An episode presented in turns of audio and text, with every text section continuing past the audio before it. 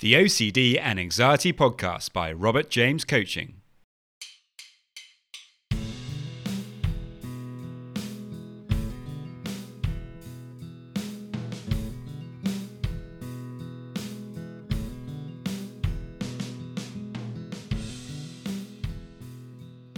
Hello, and welcome to the OCD and Anxiety Podcast, where we explore how to have a more positive relationship with anxiety disorders, taking back control so that you can start living the life you choose and not the one chosen by your fears.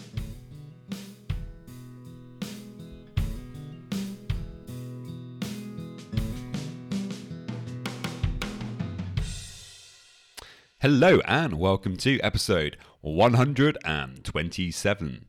Wow, that's amazing. And I hope that you guys are very well. If you do happen to be struggling with OCD uh, or anxiety, you can get a free session with me. To get that, all you need to do is to head over to my website www.robertjamescoaching.com and there you can uh, leave me a message and we can arrange the free session.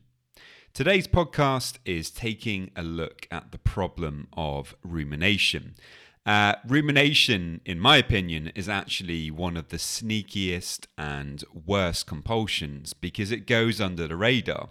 We don't actually often think of it as being a compulsion, or we don't recognize um, that actually it's keeping the cycle of OCD going. And if we don't actually do something about rumination, it's going to be very hard for you to, to overcome OCD uh, in the long term. Now, if you like this podcast and you listen to it on a regular basis, it would be amazing if you could subscribe. And also, if you would like to go to Instagram and like and follow there, that really helps as well with getting the, the word out there. So that's it, guys. I really hope that you find this uh, podcast episode helpful. As always, if you have any questions, then do please let me know. And many thanks.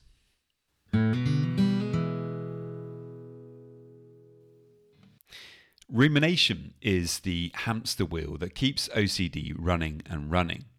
Cut out the rumination, and OCD will very quickly start to quieten down all on its own. As with many things OCD, we may know this to be true, but it can be really difficult to let go of something that you've been doing for so many years. Rightly or wrongly, you know, we do OCD for, for a reason. And in fact, resistance to change is is a good part, uh, a good podcast topic in and of itself as finding the the motivation and impetus to stop ruminating can be so ridiculously hard to do. And this is because on, on some level it's it's serving us as as is the OCD, you know, of which it's actually a part. In my view, rumination is a compulsion and perhaps the most pervasive one. So often we think of compulsions in terms of reassurance seeking, uh, Googling, or obviously uh, physical compulsions such as hand washing. But we forget that rumination tends to generate all these other compulsions. Let's take uh, the example of relationship OCD. You may start to ruminate about how attractive or interesting your partner is, or whether you love them enough. The more that you focus on these things, you more the more that you begin to question them, and over time, this this just gets worse and worse. And this is a kind of classic slippery slope and it leads to the more obvious compulsions that we know and hate. Um, you know, we start asking our friends what they think, comparing other people's relationships to ours, and, and Googling, is it normal to not be attracted to your partner?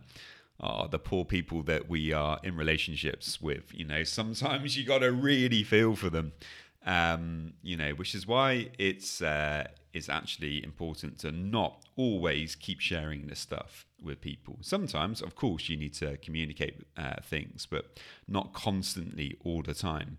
Um, okay, so something else that that people, uh, another example of this really is uh, is maybe harm OCD, and perhaps you worry that you might hurt someone you love. It's easy to see with this type of, of obsession how the rumination would get out of hand because people with OCD, generally speaking, tend to be uh, kind and caring people.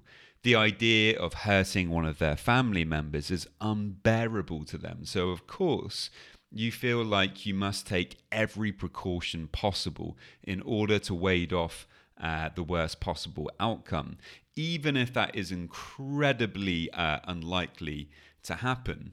So, people engage in rumination, um, or for our purposes, it may be, be, uh, be better described as problem solving. You might start trying to think of all the things that could possibly go wrong in the worst case scenario and think and think each one through to its logical conclusion. Only there is no logical conclusion, as this is OCD. Uh, this is such a clever trap, though, that the OCD lays down, as people feel that the only way to 100% keep disaster from happening is to work out everything that possibly could go wrong and have a plan for it. This is classic rumination, and again, it gives rise to the more standard compulsions we are aware of. Ruminating like this will cause you to avoid situations, people, or places in which you believe you could cause someone some, some kind of harm. Note here, though, that with this particular obsession, the compulsion is often avoidance.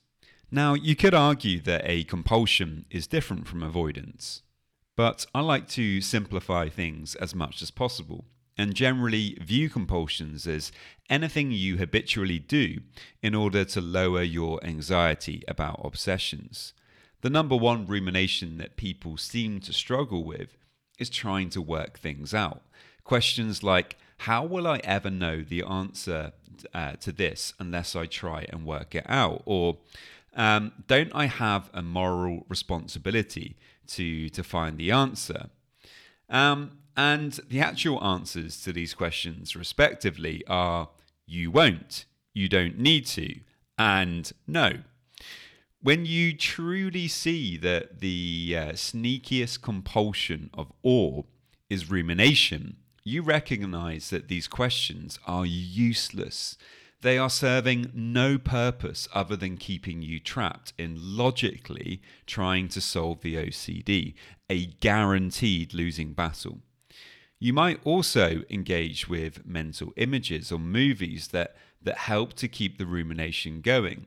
Then there are more subtle ruminations, such as purposefully directing your attention in, in order to monitor your thoughts or sensations in the body, rather than just being in the present.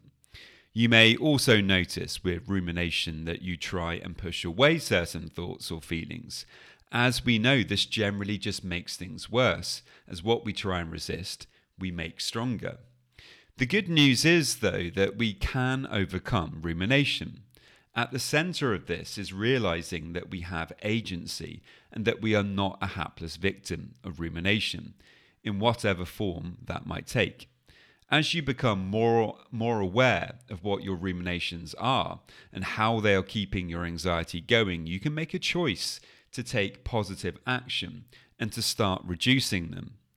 The great thing is that as you do so, you will immediately start to receive real life feedback in the form of less anxiety. If you are feeling less anxiety, then it's going to be much easier for you to perform less of your other compulsions and to really start making progress with overcoming OCD. Sounds great, huh? Um, and it is possible. It really is possible. That's the uh, important thing to say here. You know, you are the one who has the control. You are the one that has the power. So often we forget this, and this is why I spend, you know, quite a lot of time when I'm when I begin working with people to to express that you always have a choice. You know, no matter how much OCD tries to to take that away from you or to give you the impression that you don't have agency. It's simply not true. You always do. So that's it for today, guys. I really hope that you found that helpful. As always, if you have any questions, then uh, do please let me know. And many thanks. Just a quick reminder that if you want to get a free session, all you need to do to get that is to head over to my website, www.robertjamescoaching.com. And there you can leave me a message and we can arrange the uh, free session. And now, just a quick reminder of my disclaimer. Any information that you view on my website, Instagram page, Facebook group, or anywhere else online, or any information that you listen to on the podcast is for informational purposes only and is not intended to be a substitute for actual medical or mental health advice from a doctor, psychologist, or any other medical or mental health professional.